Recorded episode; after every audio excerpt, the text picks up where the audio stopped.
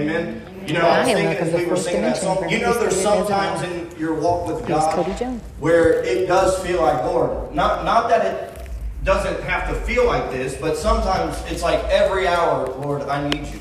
Like I need, I, you need Him on an hourly basis. Now we understand that we need Him at all times, but tonight I, I felt like I had something a little different than what I usually have when I come in here. Now I'm going to preach tonight, but I have a lot of scripture to unpack. And if I could encourage you tonight, the way that I would label this or title, I don't even know if I would title it, but I believe this could help you get through some of the darkest moments of your life. Come on. What I'm going to share with you tonight. Uh, but I, I realize, like, if you come from drugs and alcohol, you understand, like, especially if you've been addicted to, like, opiates, fentanyl, heroin, something like that. And I mean, even on things like meth and crack or whatever you, you, you take or have taken, this is what I know. A heroin addict needs heroin at all times, mm-hmm. right? You, you have that desire in you. One, you don't want to be sick. You don't want to withdraw. You ain't trying to detox. But there's that drive in you that says, man, I need more of that because I can't afford to feel like this. And I, have shared this a lot of places I've went. My pastor tells us all the time. If you don't have the same passion for God that you had for drugs and alcohol or for other things that you've been in, then you're never going to make it. Why do I say that? Because as a drug addict, I understand that. That when I wake up, the first thing on my mind is, how am I going to get high? Who am I going to have to steal from? What am I going to have to do to make this happen? Do anything illegal, whatever it looks like, I'm going to make this happen. And then the moment you get a fix, your next thought is, how am I going to make this happen again? Yep. Right? And before you go to bed, you're going to take your last dose. And then before you go to bed, your last thought is, what am I going to do as soon as I wake up to get more? And that's how you have to be with the Lord. When you wake up, you have to have the Lord on your mind. You have to be praying. You have to be talking to Him. Right? Uh, our brother said, he said, I pray 50 times a day, five minutes at a time. Or the Bible says to pray without ceasing. Right? People think in order to pray, like you have to find the nearest closet. That would be like me saying tonight, hey, I have to pray real quick. Let me go back and shut myself in that room. No. You, you go through your life and you have intimate relationship with the Lord. Amen? Yes, and you need Him every hour. You can't get Him on a Saturday night and then think, man, I can't wait two weeks from now for 40 again. Because by the time you get back, you're going to be beat down. Come on. You're going to be discouraged yes. again. You're going to be ready to quit. But you can't, you can't live like that. Like for me, I, I wanted to get high as possible. And so the same way with God, I still want to get as high as possible. Amen. I want to be so filled with Him. You know what the Bible says, Ephesians 5.18. Do not be drunk with wine, Amen. but yes. be filled or intoxicated yes. with the Holy Spirit. Did you know you can be intoxicated with God? You can be so full of Him. Like if, if someone walked in here tonight on heroin, I would know immediately, hey, he's on heroin. Why? Because he's under the influence. He's intoxicated. And in the same way, when you come in contact with people that are filled with the Spirit, you know immediately, like, man, there's something different about this individual. They just don't teach out of a Bible. They just don't talk about the Lord. But I feel something different when I'm around them. Why? Because they're under the influence. Amen? Amen. Amen.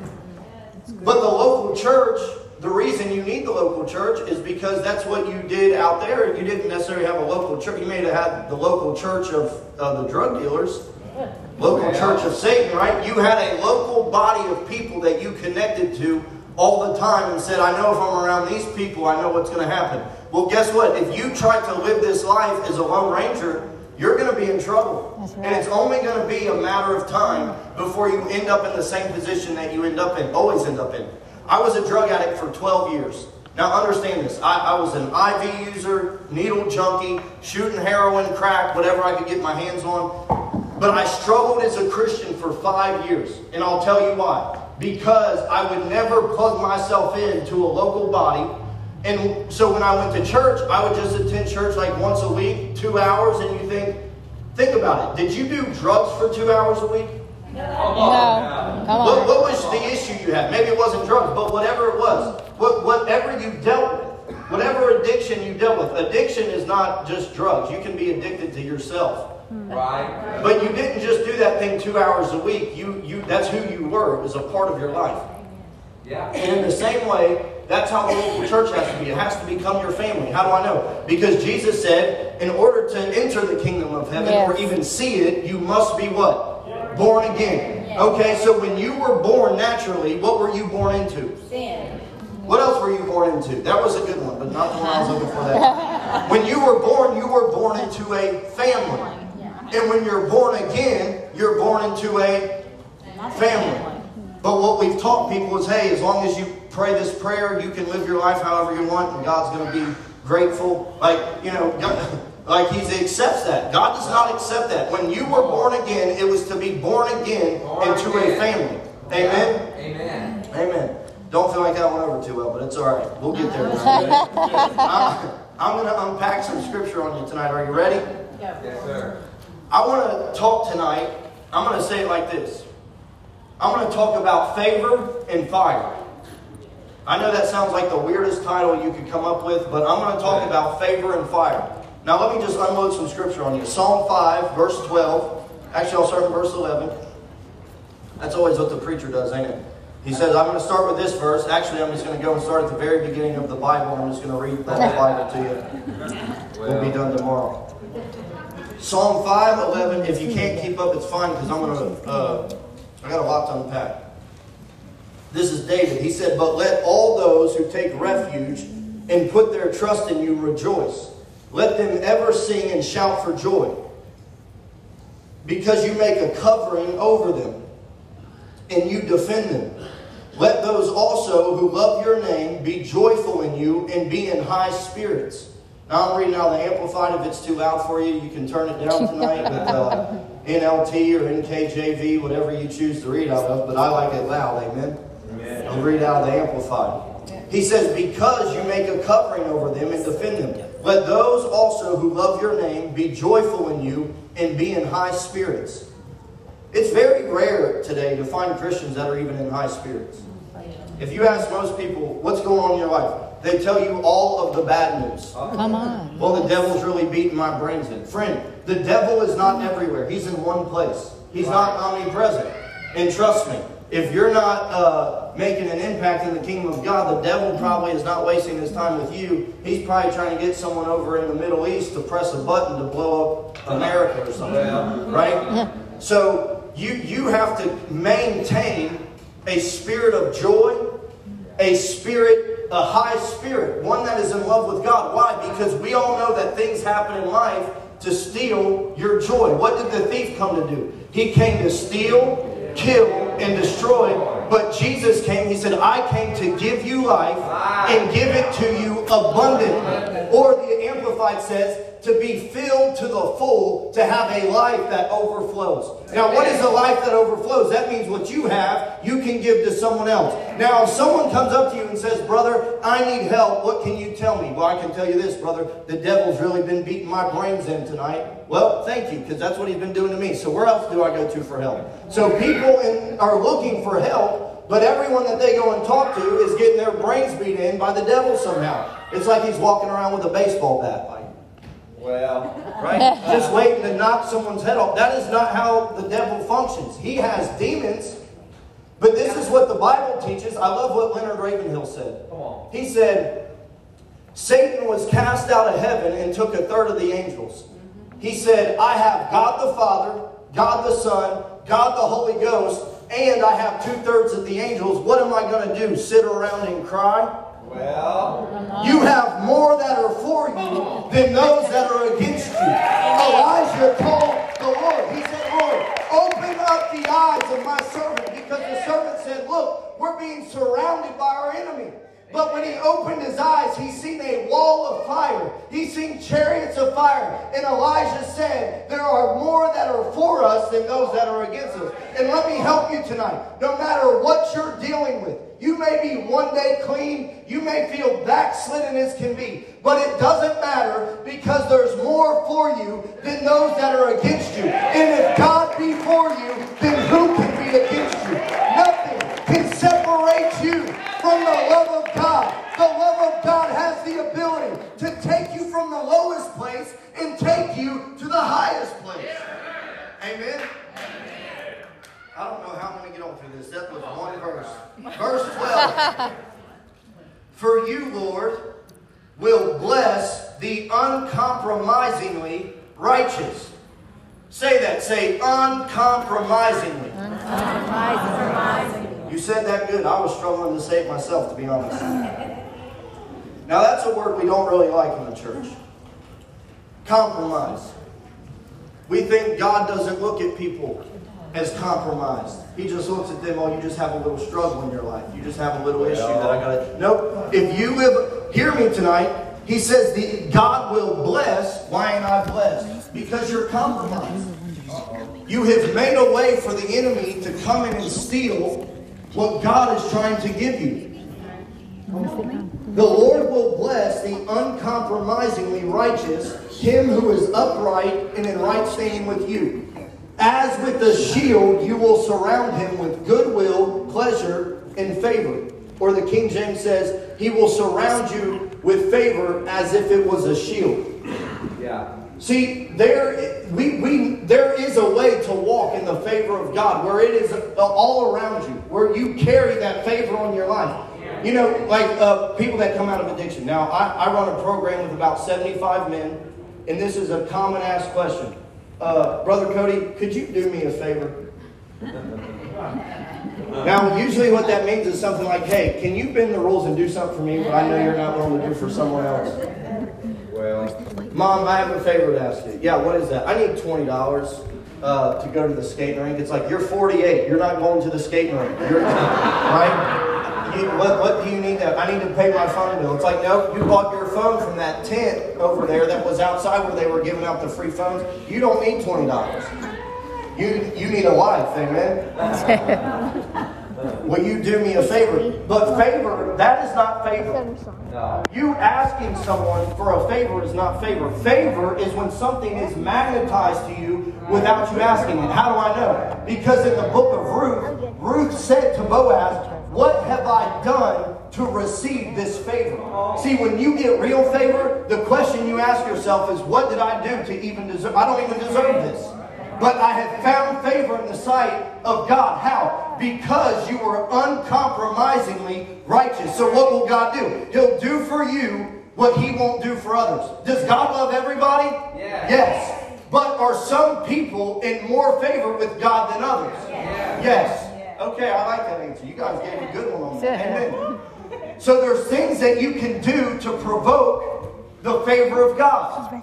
Amen. Amen. And that's what I want to do in my life. Proverbs 3, this is one of the first verses I think I memorized as a Christian. I'm going to read uh, chapter 3, 1 through 3.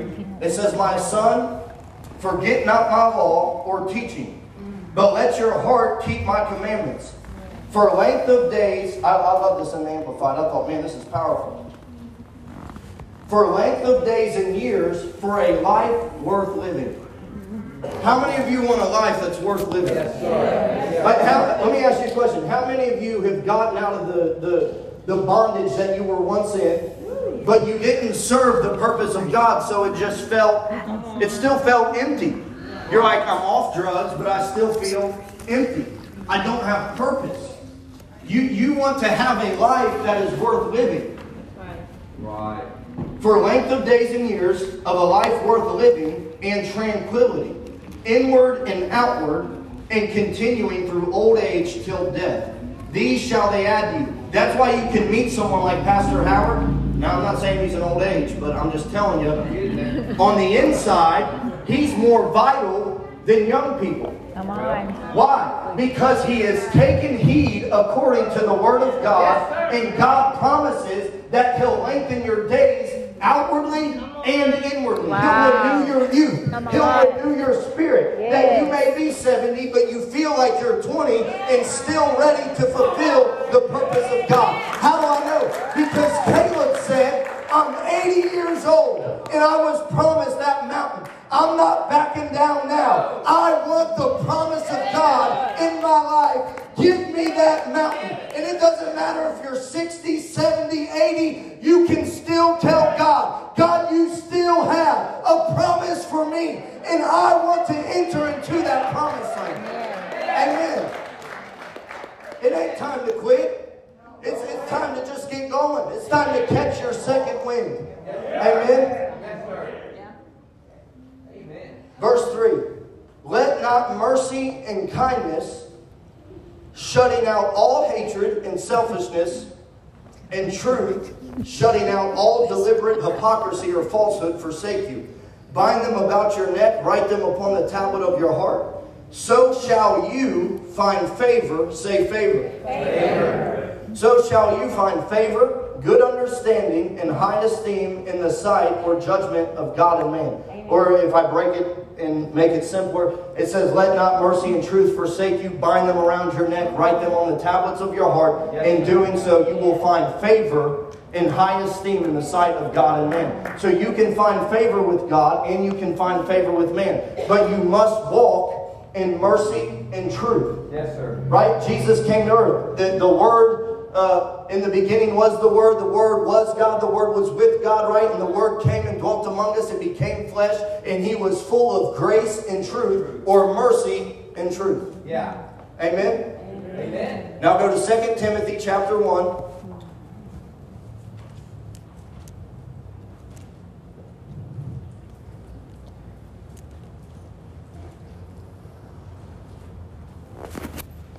Second Timothy 1, and I'm going to start in verse.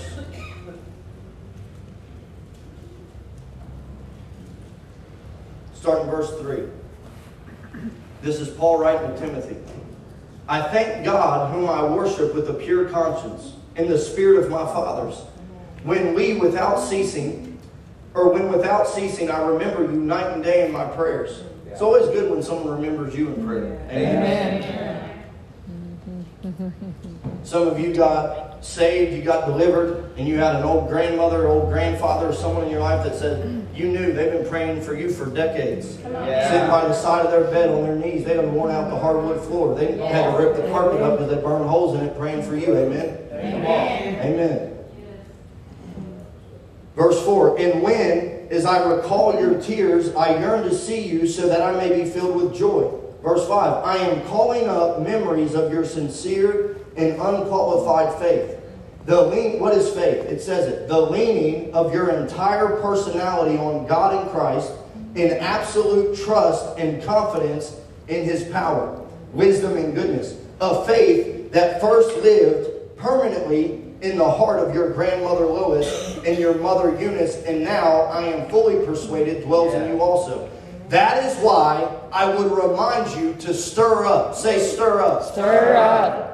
I would remind you to stir up, rekindle the embers of, fan the flame of, and keep burning the gracious gift of God. The inner fire that is in you by means of the laying on of my hands with those of the elders at your ordination. For God did not give us a spirit of timidity, of cowardice, of craving and cringing and fawning fear, but He has given us a spirit of power and of love and of a calm and well balanced mind Come and on. discipline I and self control. Jesus' name. Yes. He said, I see this faith in you that has been passed on through generations.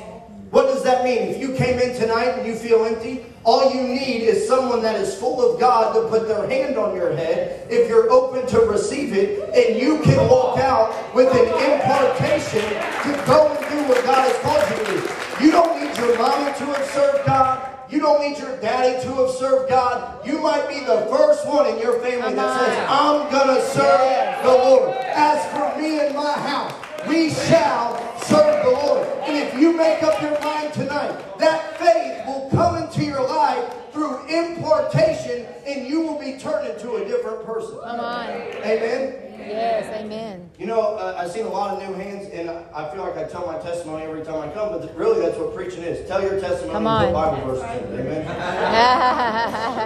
My mother and father were drug addicts. Mother was a prostitute. Father went to prison when I was nine, didn't get out until I was 18, selling drugs for my father. I had no church background at all. Now, you look at people and you think, man, they have favor with God because they were born a preacher's kid. Or they're, they're in close with the elders, or their uncle has a lot of money and he sows a lot of money into the church. That's why they have it easy. That's why they're able to make it in the church. Little old me don't have anything. I don't have any favor. All I have is me and my bad past. Therefore, I always get overlooked. No, you don't need a man to recognize you. You need God to recognize you. And when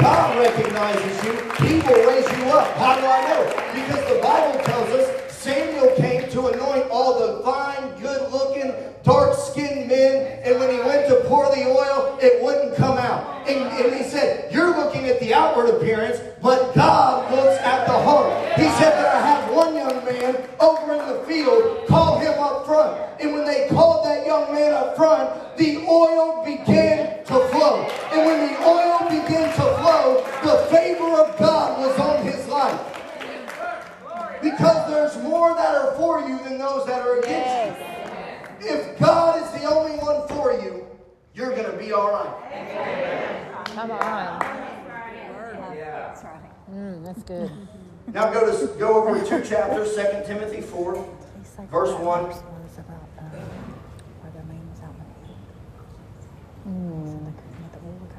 Oh, no, he didn't. Mm. I charge you in the presence of God. I mean, think about that. I charge you. He's, he didn't say I suggest. He said I charge you in the presence of God. That's what I'm doing right now, you. I'm charging you. I charge you in the presence of God and of Christ Jesus, who is to judge the living and the dead, hmm. and by and light in the light of his coming in his kingdom. Listen to this. This is powerful in the Amplified. I always have random things falling out of my Bible. Verse 2. Herald, say herald. herald. Not like a man, herald, like preach. Right? We had a guy come to our program recently, his name's Howard. And he came in, he, fresh. He's like in his late 50s, and he, he's not been saved very long. And he, uh, he came in and was talking to me, and I said, Did you know that God had a name? He said, Really? I said, Yeah, his name's Howard. He said, What? I said, Yeah. he said, What? I said, Yeah, his name's Howard. Uh, what's that scripture? That that what, what's the Lord's Prayer? How's it go? Howard be thy name. Hallowed be thy name. Howard be thy name. And he, and he said, Oh, okay. I said, "His name's Howard." Not hollow, Howard. That's what a Kentuckian would say, amen. Hallowed be thy name. He tried to pronounce hollow, but it came out Howard. Herald and preach the word. Keep your sense of urgency. Stand by. Be at hand and ready. Listen to this. So he's saying, preach the word. Your version may say, preach the word. What's your version say? In season uh-huh. and out of season, right? Yeah. Listen what the Amplified says. Preach the word. Keep your sense of urgency. Stand by. Be at hand and ready. Whether the opportunity seems to be favorable or unfavorable. Mm-hmm. Whether it is convenient or inconvenient. Mm. Whether it is welcome or unwelcome. Come. You, as a preacher of the word, are to show people in what way their lives are wrong Wow. and convince them, rebuking and correcting, warning and urging and encouraging them, being unflagging and inexhaustible in patience and teaching. For the time is coming when people will not tolerate or endure sound and wholesome instruction, mm. but have ears itching for something pleasing and gratifying. Mm. They will gather to themselves one teacher after another to a considerable number, chosen to satisfy their own liking and to foster Wow. the errors they hold. Mm. Where do you find that? YouTube. Come on. That's why it's important to have a local church. Why? So that your pastor can come to you personally and say, hey, they, they hear things that you do, things that you say, and they say, hey, have you lost your mind? Well, the prophet on YouTube said, well, that ain't, your pastor is not the prophet on YouTube. Well, Your pastor is your pastor. Right? My friend tells a story. He said he met a lady uh, walking her dog one day in the neighborhood, and he started talking to her, and he said, "You you talking about church?" And she said, "Yeah, my pastor's Creflo Dollar." And he said, "Your pastor's Creflo Dollar." She said, "Yeah." He said, "Really? How is that when you live in Ohio but his church is in Atlanta?" She said, "I watch him on TV every Sunday." well, He said, Lady, that man is not your pastor because he doesn't have your phone number. He doesn't come visit your family when they're sick. He's not going to do a funeral for you. He's not going to come pray for you. That is not your pastor. And a lot of times what we do is we kick the man of God to the curb because we would rather find someone else that heaps up to us Wow. of our liking. Come on. Instead of having someone that can look in our eye and say, You ain't doing that. That ain't right. Wow. Come mm. on. Well, I've had that happen. I've had my preacher or my pastor tell me, "Hey, you're you're you're foolish. You ain't doing that." But I, I love where this word says, "Preach the word, whether it's favorable or unfavorable, Yeah. Right. Welcome or unwelcome. convenient or inconvenient, Yeah. Mm-hmm. whether it's welcomed or unwelcomed." So there's times in your life where it doesn't sense or feel like you have the favor of God. Mm-hmm. Right. There'll be times when you do have it, and you, you, you're like, man, I'm, I'm living the dream. Amen. I- I'm living this thing out. But what happens when it feels like the favor lifts? Mm-hmm. Well, what happens then, if you don't have favor, what you need is a fire. Well, The fire will keep you when the favor is gone. Come gone. on. Now, I want to read to you a little bit about Joseph. This is going to help somebody in here tonight. I don't even know how far I'm going to get. I'm just going to start reading. Genesis 37 2. This is the history of the descendants of Jacob, and this is Jacob's line. Joseph, when he was 17 years old, say 17 years old, 17. was shepherding a flock with his brothers. The lad was with the sons of Bilhah and, and Zilpah, his father's secondary wives, and Joseph brought to his father a bad report of them. Now Israel loved Joseph more than all his children because he was a son of his old age, and he made him a distinctive long tunic with sleeves, or the coat of many colors. But when his brothers saw that their father loved Joseph more than all of his brothers, they hated him and could not say peace and friendly greeting to him or speak peaceably to him. You know, you ever heard someone say God don't have favorites? Well, the root word of favorite is favor. So it could actually be that God does have some favorites. Doesn't mean he doesn't love everybody. God loved Adolf Hitler. He didn't have favor. He wasn't God's favorite. He made himself an enemy to God. Why do people, why will people hate you? Have you ever realized, like, man, you come to Christ, you're like, man, I'm saved? Listen to me. I, I had a, a long road of drug addiction, and when I got saved, and look, I wasn't anything special. I was months clean off heroin. And all of a sudden, when I came to the church, all I said was they'd say, hey, who wants to do this? And I'd say, I'll do it. I didn't even know what I was doing. The first thing they had me do in a discipleship program, they were like, we're going to do a skit. Right? If you've been in church as a young person, you know what that is. We're going to do a skit. Who wants to play the Pharisee? And I'm like, I'll play the Pharisee. It's like, let, let me help you. Try not to play the Pharisee or the devil ever. Amen. Tell him to make Jesus or one of the disciples or something like that. And I was just like, hey, I'll do whatever you want. Hey, will you do this? Yeah, I'll do it. I didn't know what I was doing. And so all of a sudden, when I started doing that, I started getting feedback from people, and, and someone would come up to me and say, so and so said uh, that you think you're holier than us. Uh-huh. And I was like, I've been saved for like a month. I don't even know what that means. I don't know what that means. Mm-hmm. Then, You know, and they start giving you tags. Oh, you're Mr. Holier than thou. Right? If you're in a program, Th- this is, look, I tried to live for God in jail right after I got saved in a pot of 90 something people. And the, once you start to live for God, the first thing they want to do is bring up, oh, well, who are you? You've done everything. You're just like us. Yeah, no, I was just like you. But I, I've been born again. I'm a new creation. I'm not like you. I'm different. Right? And so what happens is when you start to be uncompromisingly righteous, all of a sudden here comes all the people out of the woodwork thinking, who does this guy think he is? Mm. Well, Who do you think you are? So when the brothers saw that their father loved Joseph more than all of his brothers, they hated him and could not say peace and friendly greeting to him or speak peaceably to him. Now Joseph had a dream and he told it to his brothers and they hated him still more. Some of you, I feel the Holy Ghost in here. come on. Amen. Whoa. Some of you haven't been serving God that long.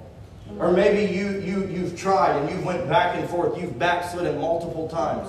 What happens is when you get saved, God puts something in you. Yes. It's a God dream. Yeah. Yeah. It's the desires of your heart. Yes. And then you start to go after those dreams and you think, man, this is going to be incredible. People are going to support me. People are going to love this. I can guarantee you, right? You know what I'm talking about? All the people you thought that were going to come on board for the, the healing rooms for the kids, all those same Come people, on. not everyone, but some of them are now saying, who does Stephanie think she is? how is that even going to help people? Mm-hmm. How do I know? Because we launched out in the ministry a year and a half ago, and I thought, man, the whole world is going to be on board with us. Who wouldn't want to help someone who's been delivered from heroin for seven and a half years? You would think even the heroin dealer would want to help you. Like, yeah, brother, come here, let me help you. Just don't buy any of this stuff, right? What do you need?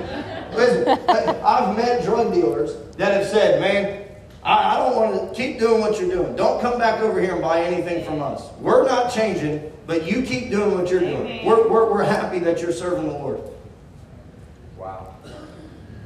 Sometimes you get more encouragement from an unsaved person Well.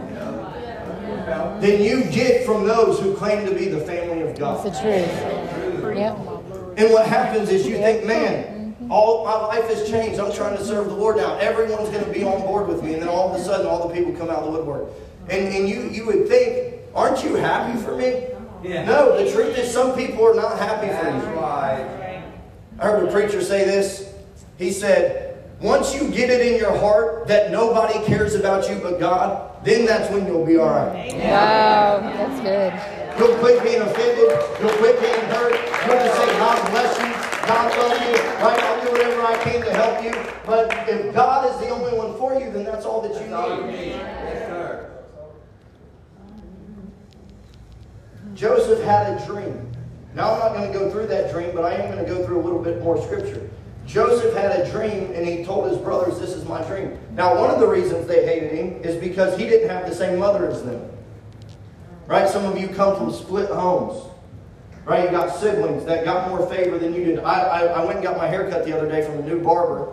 I told my wife I was going to shave my head because it cut my hair too short. I mean, I, I'm not working with much, if you know what I'm saying, as it is. Right? I'm not trying to go to the horseshoe at 32. Uh, trying to keep what I got for a little bit. Amen. I was out with this is funny. I was out witnessing. We were out doing street evangelism, and I come across this guy, and this guy is like 6'3", tall, tattoos, and like you know, when you're when you're doing street evangelism, sometimes it can be intimidating. Like if you don't have like a conversation starter, you just walk up, "Hey, brother, has anyone ever told you that Jesus loves you?" And they're like, "What?" And you just walk. I was trying to get in my car, right? And I walk up on him. I, I was going to walk past him, and the Lord said, "Go talk to that guy." So I went and talked to him. And I started talking to him, ministering to him. And he said, You know what? I've been thinking a lot about the Lord lately in my life. He said, Actually, I have a cousin that used to pastor a church down in uh, Covington, Kentucky called Ludlow Baptist Church. And I said, Yeah, Pastor Dave Dowie. He said, Yeah, how did you know? Do you know him? I said, Yeah, he used to be my wife's uh, pastor, right? Him and his wife used to be their pastor.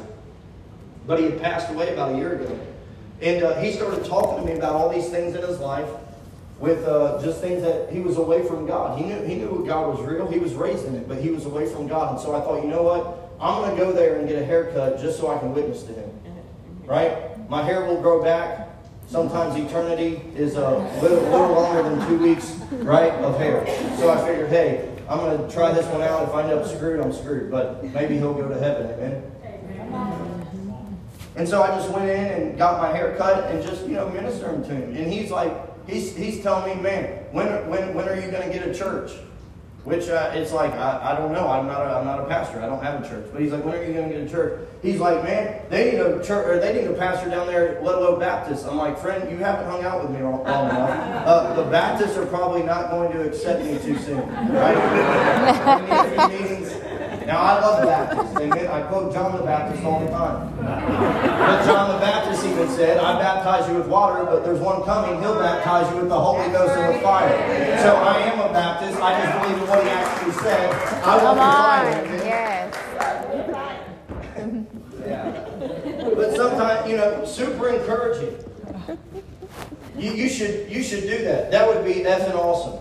Right? Dropping F bombs, cursing every other word, but at least he's like encouraging me to go do what God called me to do. And then you start to get around people that say they love God and you start to tell them what your dreams are. And all of a sudden, it's like crickets. Yeah. My, my, my. Hmm. Wow. Hmm.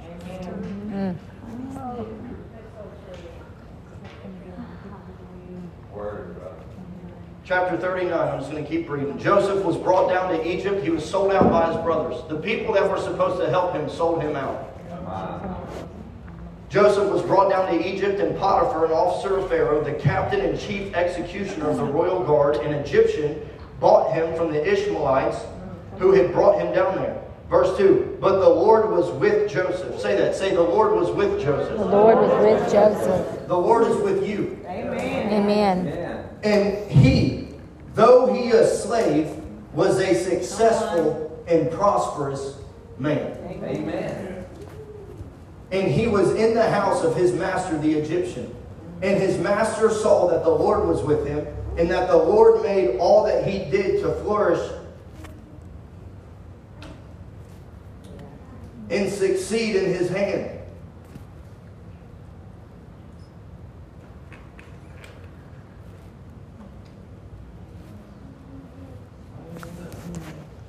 So Joseph pleased Potiphar and found favor in his sight, and he served him. And his master made him supervisor over his house and put all that he had in his charge. Joseph found favor with the war, or with Potiphar. Man. For the Lord was with him.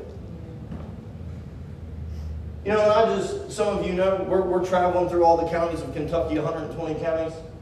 Now, I, I listen to me. When I when I tell you what I'm about to tell you, I am understand me. I'm not looking for a pity party.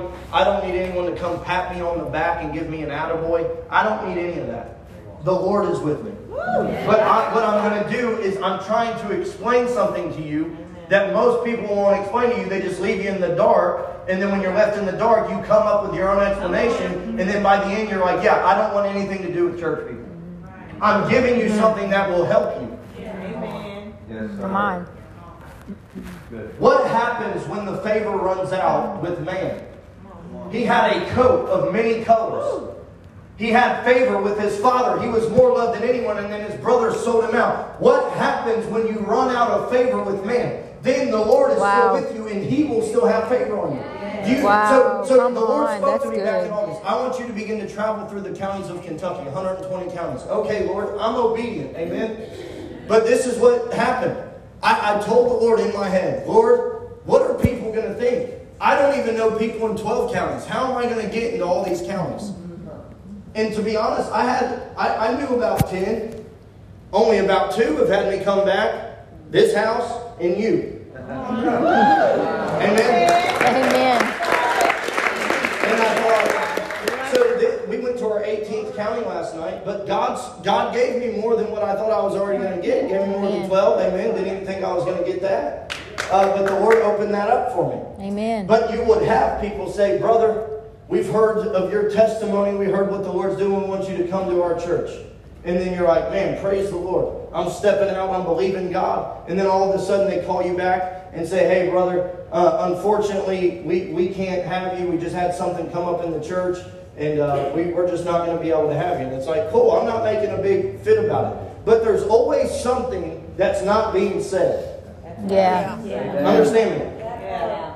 When they sold out their brother, they did not tell their brother everything. Come they on. just sold him out. Wow. They just got rid of him. Sometimes people will just get rid of you. Mm. Wow. And then there's other people that you try to contact. Hey, you they'll say, hey, when you're in the area, call me. Text me, and I'll have you come. And then you'll call them and text them. Your call has been sent straight to voicemail. this this this mailbox is not set up to receive Come on. messages at this time. That's true. Well, But and, and I'm telling you this because it doesn't just function like that in ministry. It'll function like that in your workplace. You'll have people come. You're the next up for promotion. All of a sudden, someone will come behind your back, lie on you, and slander you to steal your spot. That's what people will do in life. Now, hear me tonight. That is never going to change. People are people. Expect the world to be the world. And expect religion to be religion. But I know a God that is not limited by the world. I know a God that is not limited by religion. I don't need favor from the hand of man. I just need one man to say, You have Yes. favor with me. And when you have favor with God, He can open up any door that needs to be opened. Yes. So I'll tell you a couple stories. We got a minute, right? Oh, yeah. I went and preached in a church. Uh, I won't tell you where, but uh, you probably wouldn't even know anyway. It's probably like three hours from here or something. But I went down there to preach, and that morning, I was supposed to preach Sunday night. Sunday morning, I woke up, I went to my home church, and all of a sudden, I got hit with like this major sickness. Like, I, I rarely get sick, ever. And when I do, it's like a cold or just something that is like passing through. But I'm a, I function. You know what I mean? I go to work. Like we got guys in Heritage House. If they if they wake up and they're sick, they're like, I can't go to work today. It's like, why not? Well, I, I was coughing all night. I'm thinking, bro, you're going to work. Imagine your kid coming up to you, Daddy, I, I need some food. Well, honey, we don't have any food today because I had a cough all night, so I couldn't go to work, so we don't have any money. No, you get up and make it happen, right? That's what a man does. A real man. Come I on. just couldn't do it for you. I, you know, I, I was coughing all night. No, no, Ain't nobody ever been stopped when they were serving the devil. Walking to meet the dope man six miles away in three foot of snow with, with, with house shoes on. right? And then he says, I'm about to pull up. 90 minutes later, you're still standing there, and he's like, Yeah, you see my headlights, I'm about to pull up. You would stand out there and do whatever you need to do. Guess what? Sometimes when you are serving the Lord and the favor runs out, you have to have a fire in you that says, if no one favors me, the fire that's in me is going to keep me burning and keep me going.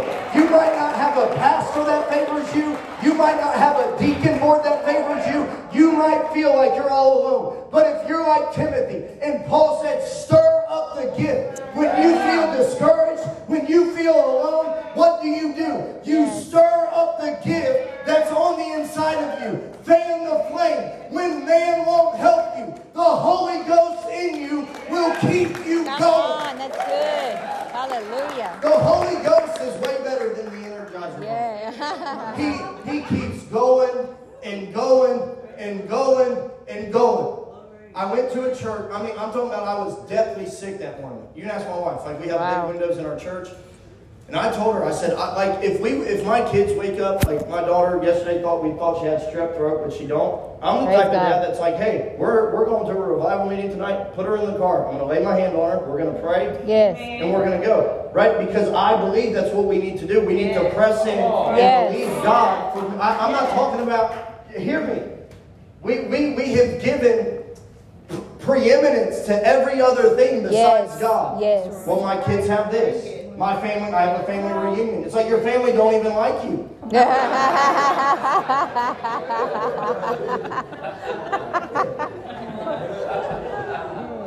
So I, I literally went and laid down like this.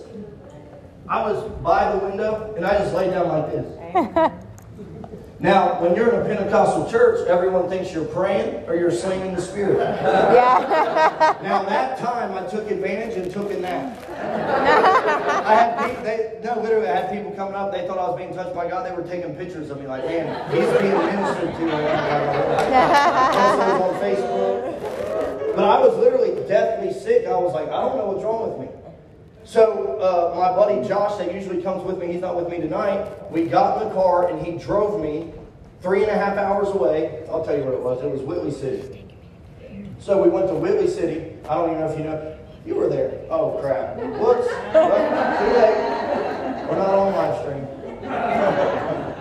I felt deathly ill. As soon as I got up and got in the pulpit, it was like I was completely healed. Amen. And I, I pre- listen. I preached for two hours. Got done. As soon as I got done and walked out the door, it came right back on me. I was literally curled up in a fetal position. Right. Well, what happened was there was a young lady that was coming to the service. She was from my wife's home church that was going to come, and their pastors told us this story. They said so and so is going to be at the meeting tonight. She goes to University of the Cumberlands. I'm going to tell you the name of this. University of the Cumberlands. Her and some students went to Asbury. How many of you remember when Asbury was happening?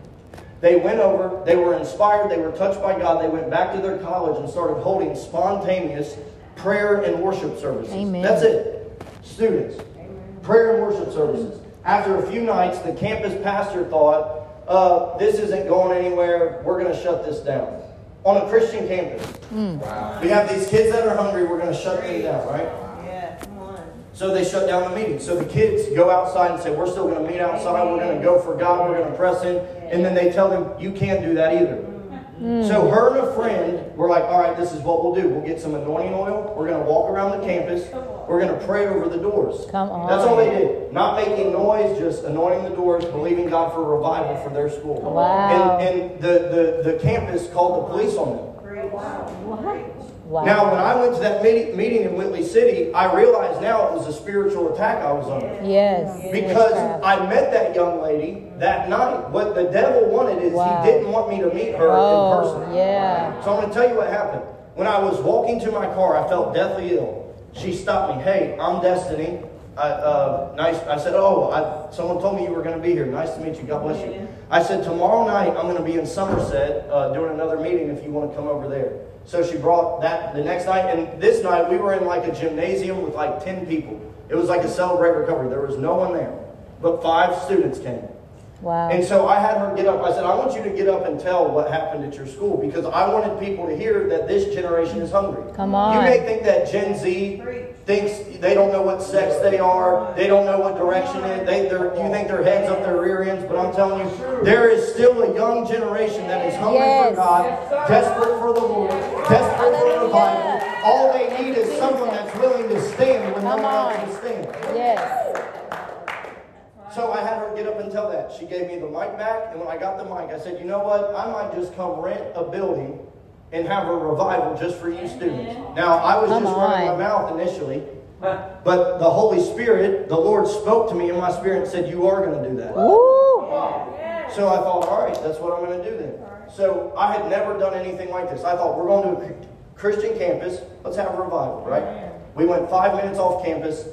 Um, what happened was, is we were going to empty out our account, our ministry account. We were going to do about $2,000 in giveaways. We were going to do three nights of meetings. I was going to take a whole team with me. We were going to stay there the whole time, minister, do what we had to do, and then get out of there. Not taking up offerings. They're college kids. They're going to give you like a ramen noodle and like All right. I don't know what else. A Chick Fil A card or something. You know, bring in the school lunch. Like, here you go. Here's your offering. So I was because the Lord spoke to me, and I was willing to do that for the Lord. I was going to be obedient. And so what happened was, I called the place. How much is this going to cost? They said it's going to be sixteen hundred and fifty dollars for three nights. And I said, okay. So my wife, a few days later, she said, I feel like we need to sow a thousand dollars into this ministry. The hmm. Lord spoke to me. I said, well, with all the faith that I had, I said, well, we're trying to rent something. We need to get all this knocked out first, and then if we have money left over, then we'll give it. But faith does not look at what you have. Come on. Right? Faith gives That's even right. when you feel like it's not there to give. So she said, All right, well, I'm booking it. So she's like, Because I have to give this money. She said, I'm booking the place right now. She called. Somehow, she got it for how much? 636 So think about this. When God about a seed, you may think, Well, I don't have that money. Then why don't you tell God this? God, would you free up the seed? Right. God freed up the thousand. She gave the thousand. Now, here what happened. We went to a lunch with a ministry that we partner with about three days later. We, at the end of the service we were in, he said, Does anyone have a question? I said, Yeah, I have a question. I'm going somewhere with this. I said, I have a question. He said, Okay. I said, I'm going to do an outreach at a college, and uh, I've never done this before. What? Give me some recommendations on what I should do. He said, Number one, he said, Don't try to work with any ministries. He said, he said, I've done this before. Now, I know that doesn't sound like the Christian thing to do. That sounds like the devil thing to do. But Pastor Howard's laughing because he knows. He said, what's going to happen is you're going to, you're going to ask those people to help you. They're going to agree to help you, and then last minute they're going to back out on you. And the people that had told me they were going to help, as soon as he made that statement, I received a text, and they said, hey, sorry, unfortunately, we're not going to be able to help you this time around, so just do what you got to do. And s- God bless you. That, that, that is the Christian way of saying, uh, If you, Amen. I'll just leave it at that, right? We'll just leave it at that. You Yes. Put your own words in. it. Paint a beautiful picture. I thought, well, that's very encouraging. So we went to the luncheon, and my wife felt to go talk to him and just say thank him for his ministry. Just here to thank you for your ministry. Thank you for what you teach and preach. She went over. She thanked him. She came back to the table and she was shaking. And I'm like, what is up with her? Right? She pulled her phone out and she showed me a message. She had, he had asked her, what, what, uh, tell me what you're trying to do with this outreach. She told him the story, what I just told you. She, he said, what's your budget? She said, maybe five to seven thousand dollars is what we're going to spend. He said, well, I'm writing you a ten thousand dollar check today so that you can go and do outreach for those kids.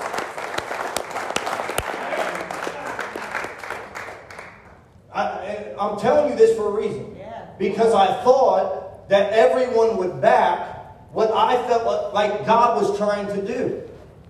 And on the end, listen, I'm not saying this like people have to do it. People are free to do whatever they want. I'm, and here's let me let me shade it over like this. Nobody owes me anything. No one owes me their support. But when you believe God, God will be your support. He'll Come send on. you somebody. He'll send you a Potiphar. Yes, sir.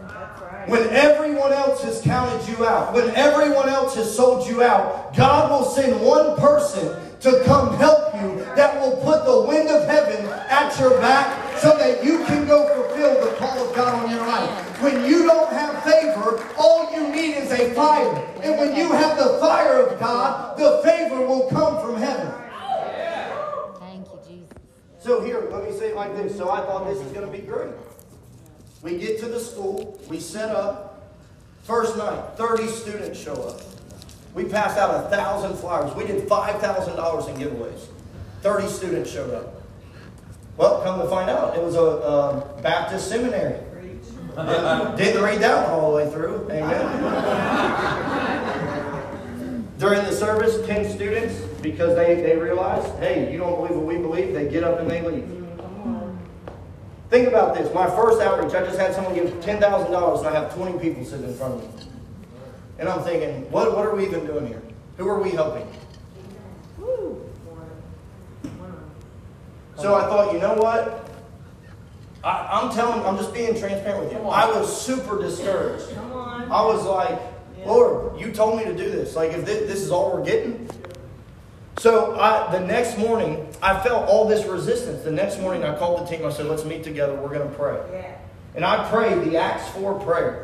When they were dealing with resistance, when they were dealing with rejection, this is what they prayed. Lord, you see their threats. See. Grant unto us boldness that we may go and preach your word Come powerfully. Yeah. And when we prayed, this is what I told them. We've passed out a thousand flyers.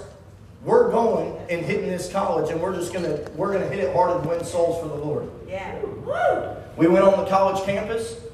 Uh, we started because there were uh, exchange students in for sports. I started ministering to people. The first girl I talked to from Japan, I went up to her. I said, "Has anyone ever told you that Jesus loves you and has a great plan for your life?" And she said, "No, no one's ever told me that." She was leaving in two weeks to go back to Japan. Think about this: a whole year in a Christian campus, and not one person ever came up to her and said, "Has anyone ever told you that Jesus loves you?" And she said, No. I said, Well, you, let- let me pray for you. Do you need to give your life to Jesus Christ? She said, Yeah, I'd like to do that. Pray for her, give her Wow. life to Jesus Christ. So if they won't come, Come you have to go get them. That's right. Yeah. So then we, I just started hitting it. Guess Get what? the We, we start having people receive the Lord. The next kid was from Spain. Next kid from Italy. Next kid from Germany. Next kid from Congo. Next kid from Jamaica. All giving their hearts to Jesus, right? Glory. Well, then I get a call. Hey, the campus pastor heard that you were here. Uh-huh. And they've called me into a meeting. He wants to meet with you. Uh, he tried to call me and left a voicemail. Unfortunately, my voicemail said, This voice voicemail box is full. this mailbox is not accepting any new messages at this time. Come on. Because I knew they didn't want me there. So what they did is they called the superintendent, came out and said, You're not allowed here to pass these out on our campus. You have to leave. So I thought, all right, they tried to discourage me again. Second night, 40 people show up, 10 get up and leave. So we, we make headway. We get 10 more people, right? So I said, we're going out again tomorrow and hitting it again. This time, they're so upset that they have the police follow us the whole time. Now, hear me. I've had the police follow me for drug trafficking. I've had the police follow me for thieving. But I have never had the police follow me for preaching the gospel. And I'm not going to give the devil any credit. What I did for the devil, I'm more than happy to do for God. Because I refuse to see this generation go to hell in a handbasket. My God will save this generation. He'll do it through me. He'll do it through you.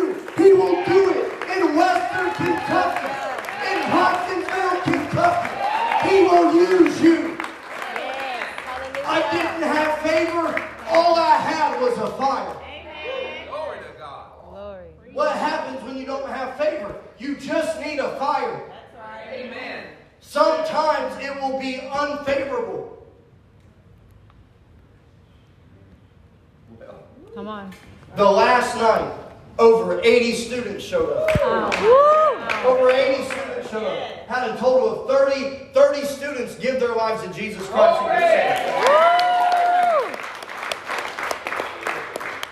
You know, and it's amazing because all those uh, ministers that said they wanted to help, you would have had 30 new people in your church. But instead, because it wasn't your church's name on it, you didn't want to help. Come on. my, my. A little loud for the people in the back. Should I say it louder? I'm telling you this for a reason because things will come in your life. Think, when you feel like you're going through your darkest moment. You want to know when your darkest moment is? It wasn't when you were serving the devil. It's actually when you're serving the Lord and it feels like everyone has walked out. Wow. When all you have is God. Come on. You have the majority when you're with God. You don't need one man with you. You have the majority. Mm. So guess what? Joseph feels like he's making headway, and then he gets accused of rape. Preacher gets accused of rape. Come on. Verse 19, and when Joseph's master heard the words of his wife saying to him, This is the way your servant treated me, his wrath was kindled. Joseph's master took him and put him in the prison, a place where the state prisoners were confined, so he was there in the prison. But the Lord was with Joseph. Say that, say the Lord was The with Lord Joseph. was with Joseph. and showed him mercy and loving kindness and gave him favor in the sight of the warden of the prison. And the warden of the prison committed to Joseph's care all the prisoners who were in the prison. And whatsoever was done there, he was in charge of it. The prison warden paid no attention to anything that was in Joseph's charge. Man. For the Lord was with him and made whatever he did to prosper. Yeah. Amen. That's right. See, actually, when Joseph went to prison, it wasn't a downgrade, it was an upgrade. And here's oh. why. Because in Potiphar's house, Joseph was in charge of material things. When he went to prison, Joseph was in charge of people. Right. Right. It's a great thing when God can look at you and say, I don't just trust you with trust you with things, I trust you with people. The question tonight isn't whether you trust God. If I asked you if you trust the Lord, we'd say, Yeah, I trust the Lord. The question tonight is, can God trust you? Come on. Yes. Amen. Hmm. What happened? Because this is what I'm telling you this for a reason. Because we have been walking through this place in our life where we have this God dream on the inside of us. Yes, sir. You know what I had? All I had was a fire on the inside of me that said, God, I want to see you do great things. Amen. Amen. You think I'm traveling through Kentucky so I can just check boxes? Oh, we hit 120 county. You think I'm the first person to ever do that? Probably not. Come on. I want to see Kentucky set ablaze. I want to see this generation set ablaze. I want to see people on fire for God. I want to see people that have been counted out by the world, people that have been counted out by religion. I want to see them set on fire for God to fulfill the God dream that's on the inside of them. Amen. When the favor runs out, all you need is a fire. That is good right there. The fire carried Tight as a Joseph through. So guess what? What happened was when I got this dream in my heart to do this, I thought, Lord, open up the doors for us. I don't have, I don't know special people. I'm not a part of the Southern Baptist Convention. I'm not a part of the Assemblies of God. I'm not in any cahoots with anybody. You know, and, and you would think, man, all my pastors, they're, they're going to call people, put, put in a good word for me. That ain't favor. Me calling you and saying, please have me is not favor. The favor was when James Scott got touched, touched in this meeting and got the news delivered. That Pastor Howard called me and said, I don't usually do things like this, but there was Thanks such so a much for listening. God bless you. We want you to come. Question. I said, do you have any after school programs here? I just asked. You know what Jesus, you know what some of our problems is? You know why you don't feel like the dream is coming to pass? Because you won't ask. Won't ask. Jesus said, Ask of me, and I will give you the nations. This is what the psalmist David said. I'll give you the nations as your inheritance. I'll give you the ends of the earth as your possession. You know what you don't have to beg for? Come on. An inheritance. Amen. You have to ask for it. That's mine, Lord. Will you give that to me? Right. Yeah, I'll give you nations. I'll give you. Quit asking for God, help me with my drug. Nope. Help me with my drug problem. Help me with this. Help me with money. Help me with a job. God will help you with those things. Begin to ask big. God, give me nations. Yeah. Come on. You think God can't take the second half of your life Preach. and make it into something great where you impact Come on. You feel like you made a place in the first half of your life. up. God can turn it all around. God took Moses when he was 80. Come on. We preach about him every week. Come on. What couldn't he do with someone in this room? Right. Right. I said, Do you have an after school program? She said, No, we don't. What were you thinking? Like a mentorship? I said, Sure. Amen. You let them make it happen. Amen. That's right. So what happened was this. I'm praying and I'm thinking, man, is this really going to happen? So what happens is we do a Zoom call. I talked to her, the principal, assistant principal. They're like, yeah, let, what, let's do it. What do you want to do? You want to come in like once a week and minister to the kids? I said, yeah, let's do it. Once a week. 30 minutes a week. I'm bringing in lunch for these young men. I get seven boys at a time, six to seven, and we come in and minister. So we, we when we start going in March, we started going in in March. So we went from March till the end of May. So every week we're going in. And it just started getting like, I'm thinking to myself, like, we're in here, I'm talking about Jesus. When is this going to end? Mm. Like, when is someone going to find out, hey, you're talking about Jesus, you got to get out of here, dude? Because I already made up my mind. If they tell me, hey, you can't talk about Jesus, but you can still do this, I would tell them, hey, thank you for the opportunity, but I'm out. Right. I don't want to talk about anything with Jesus. That's right. This is what happened. About six weeks in, we, me and Phil was about to leave the school, and there was a nice dressed man there, and he said, "Hey, can I talk to you for a minute?" And I said, "Yeah, uh, I'm Cody." He said, "I'm principal so and so." And I thought, well, I've never been invited to the principal's office for anything really. It's always Cody, you're suspended. Cody, you stabbed someone with a pencil. Cody, you destroyed the, the school property. Cody, you stole money out of the lunchroom.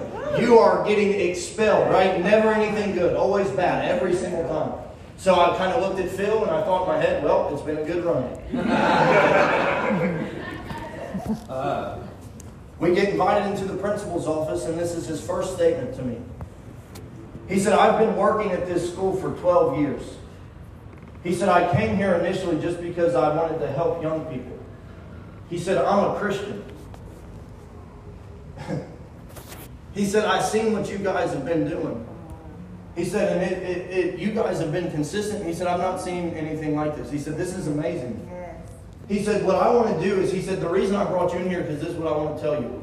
He said, I'm willing to give you access to our building anytime that you want it. Wow. He said, if you want it every day of the week, I'll give it to you every day of the week. Wow. He said, if you want more than 30 minutes, I'll give you an hour and a half. He said, the most I can give you is two hours. Come on. And so I'm sitting there thinking, you want to know who opened up the school door for me? It wasn't a preacher. That's right. Right. It wasn't a pastor. It wasn't a prophet. Woo. It was one act of obedience on behalf of my Yeah, life. yeah. Of of all the stories I've told you tonight, it all started with my wife felt to do this, and she did it, and it opened up the door for me to go do something. So if your wife, if your wife drives you nuts, just know that she's probably hearing from the Lord. Can you say amen? I think Bill Johnson said, he said, he said, uh, Bill Johnson said, he said, anytime the Holy Spirit talks to me, it always comes in the sound of my wife's voice. Thank you. Yeah. Right? Right. That's That's right. Honor her. Honor her. Mm-hmm. So I thought, all right, and this is what he started to lay out. He said, what you, th- he's telling me this. He said, what you should do is create a curriculum. He said, actually, what you could do is if, he said, if you give me a budget, he said, now we don't get much of a budget, but he said, I can give you five to seven thousand dollars a year if you want to come in and do, to do this here. He said, then if you make a curriculum, you can put this in other schools. Oh, yeah. He's laying it out for me because in my mind I'm thinking I don't know how to do any of this. Ask my wife. I'm goofy. I know how to grab a microphone and preach. That's about it. I know how to lay hands on people. I know I know how to get a hold of God. But when you know how to get a hold of God, you don't need a GED. All you need is G-O-D. You need the God of heaven, the God of breakthrough, the mighty God, the one that can break through a wall, the one that can storm through a troop, the one that can split a Red Sea, the one that can make a way when there seems to be no way. That's all you need. That's all you need. Come on. So this is powerful. So we're going in, so he gives me that, and I said, all right. So I texted him that week, can I bring in Bibles for all the students? He said, absolutely. Brand new Bibles for all the kids. We're sitting in there. I'm in a public school, alternative school with young men giving their hearts to Jesus Christ, reading the Bible, having Bible study, and the principal knows about it. Wow. So then I said, hey, we have this church camp coming up. Uh, someone I'm connected to. Could I bring in some stuff? He said, yeah. So there's one kid.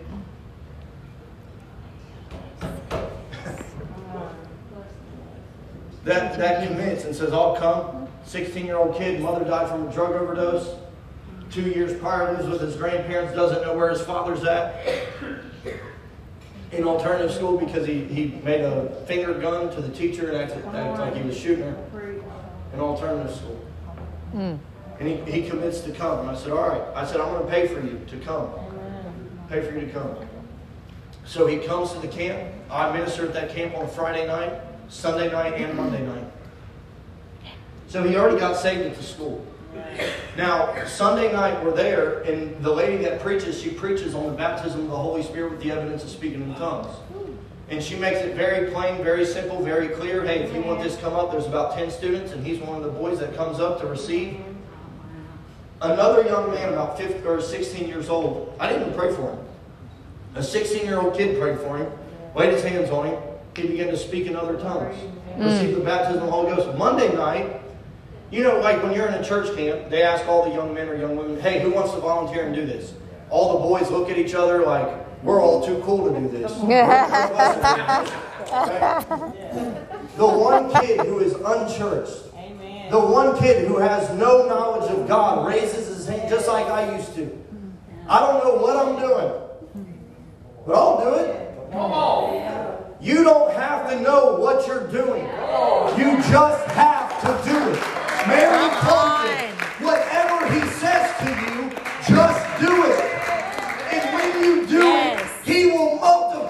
Come on. If you abide in me and my word abides in you, you can ask whatever you want and it shall be done for you. You want to know another translation of that? Ask whatever you want. And if I don't have it, I'll make it for you. Come on. God, think about that. God. If God, He's saying, whatever you ask me for. I know you don't have access in the schools, but what- if you don't have it, if I don't have it, I'll just create it. I'll make some woman out of a hundred thousand people in Kentucky and can't find one drug addict to come talk. I'll just make her put a post on Facebook for and make you see it. I'll create it. If you, uh, I never get opportunities. He said, I'll create it. I never get seen. I'll create it. We serve a creator God. If you abide in me. Monday night. Hey, you want to come tell your testimony? He's raising his hand. I'll, I'll tell my testimony. They pray for him on Father. That, we're at a church camp on Father's Day. Understand this. Think about this. Most people, oh, it's Father's Day. I can't really do that. I got to be with my kid. You know what I did? I put my kids in the car. We're going to camp. You want to know why? Because some kids don't have dads. You have a dad. Why? What about the kid that don't have a father? They said they prayed with him. He said, and this is what his testimony was. He said, I, I hadn't cried in four years. A 16 year old kid. Hmm. I haven't cried in four years. He said, I didn't even cry when my mom died. Why?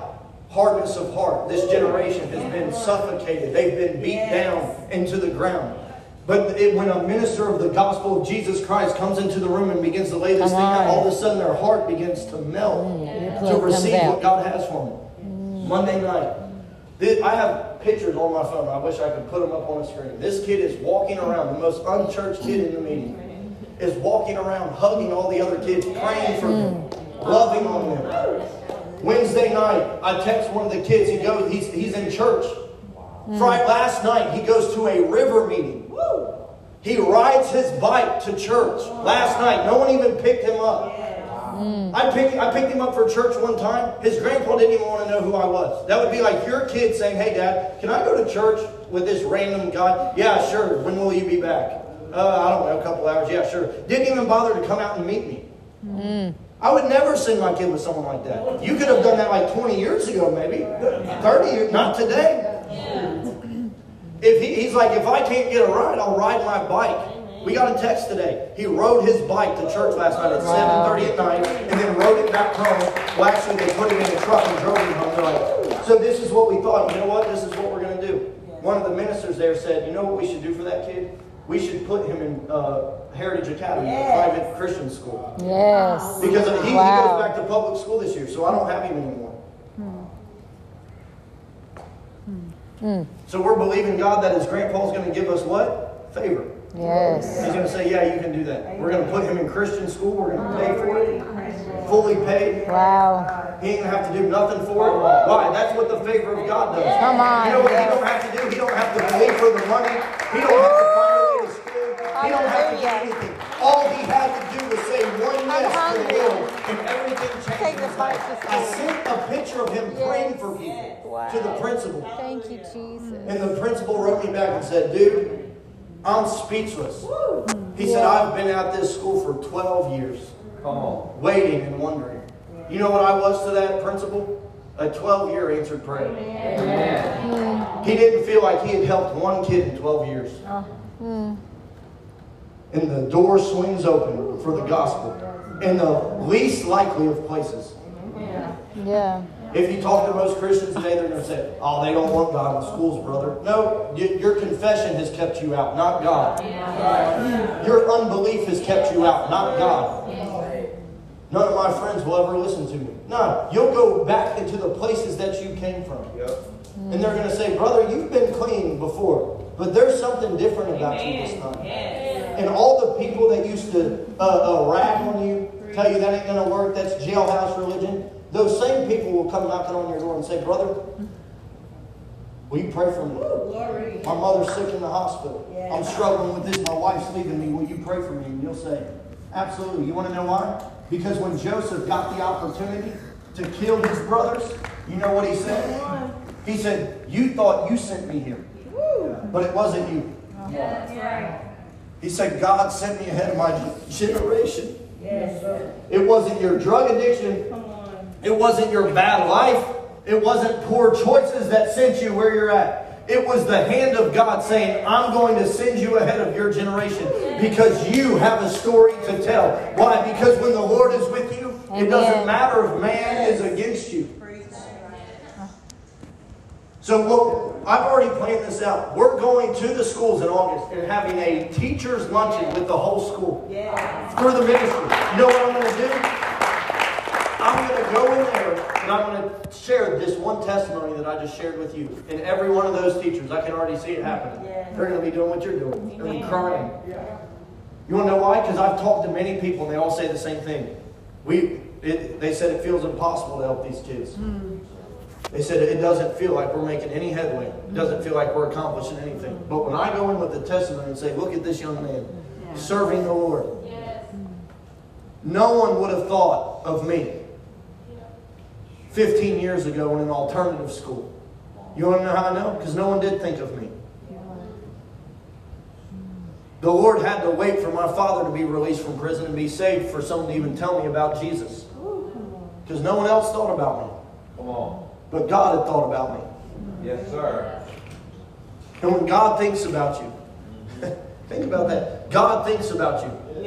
You're on His mind right now. Every day of your life, when you thought it was the worst moment, you were on the mind of God. He was thinking of you and saying, It's not, it's not these things that are destroying your life. He says, I'm about to send you ahead of your generation. Genesis 50 20, which is what we uh, really, our ministry, our ministry scripture, because I guess you're supposed to have one of those when you're in ministry. What the enemy meant for evil, God took it and turned it around for good. So that many would be saved. Amen. If you don't have favor tonight, all you need is a fire. Come on. And guess what fire does? You may have to go through an unfavorable time, but eventually, you know what that fire is going to create? Favor. People are going to see that and say, Yep. I'll, I'll let you do something. They ain't going to know why they're doing it. You want to know how many schools I've had open up to me in my county alone? Six. Amen. Awesome. I asked another teacher about it. I said, We're making a curriculum. She said, Yeah, we heard what you were doing over there. I said, What do you think? And this is what else the principal told me. He said, We could also do like an after school worship thing once a month or something if you wanted. So I asked her the same thing. Could we do some after school stuff? This is what she said. Now, I don't know if she's a Christian, but she had looked me up on Facebook. She said, I seen you were at the Prickle Barn recently having a revival. A teacher. Yeah. I said, What about an after school worship thing? She said, Well, this is what I've learned. Just do it and ask for forgiveness later. Amen. I prophesy over you tonight. You don't have to wait for things to be favorable for you. God will send someone in your path and say, let's just do it and ask forgiveness later. Because God just needs your confession. God just needs your faith to say, God, I don't need a man to my behalf. I just need the word of God in my favor, and I will obey and taste and eat the good of the land. And that's what God's going to do for you in your life. Amen. Why am I telling you these stories? Because I want you to believe big. What's going to happen if you get out of rehab? You got out? Now what? Dream big. Delight yourself in the Lord, and He will Yes. give you the desires of your heart. All those God dreams on the inside of you. Who put them there? You? You think you came up with those? God came up with those. He didn't come up with them for you to be like a donkey chasing a carrot. Chased it my whole life and never got it. Nope. God saying, nope. Whatever you ask. If I don't have it, I'll make it. Amen. If I don't have it, I'll make it. Come here real quick. Touch your Put your hands. Jesus. Touch your Close your eyes. Jesus. Touch your Jesus. If you'll abide in Him, and His word will abide in your heart. You don't have to be a theologian. You don't have to have a Bible scholarship. You don't have to have anything. All you have to do is have Him. And whatever you ask, He says, if I don't have it, I'll make it for you. That's how much He loves you. He'll make it for you. Hmm. Deliverance comes upon your life tonight in the name of Jesus. To never, it'll never be back and forth again. It'll never be spinning your wheels. It'll never be the hamster wheel again. Tonight, this deliverance takes place for good, and you will never return to where you came Thank you, from. Jesus. Free! Yes. Thank you. Thank you. I want every head bowed and every eye closed in this room tonight. You're in this room tonight and you're not right with God. You feel like you've been forgotten. You feel like you've been overlooked. You feel like I just don't have the resume to be a Christian. But now you're realizing tonight, all I have to do is be right with God. If I get right with God, He's going to make it all happen for me. You're in this room tonight. That's you. You're not right with Him. Your heart is not right with Him. You're backslidden. You're not close to the Lord. If you were to lay your head on your pillow tonight, you're not sure where you would spend eternity. But you say, Cody, I, I realize I need to make a decision in my life tonight. I need to give my heart to Jesus Christ. You, you're not right with God, but you want to give your heart to the Lord Jesus Christ. I just want you to slip up your hand and say, Cody, remember me when you pray tonight. Thank you. Thank you. Keep those hands lifted. Let me see those hands. Thank you. Thank you. Thank you. God bless you.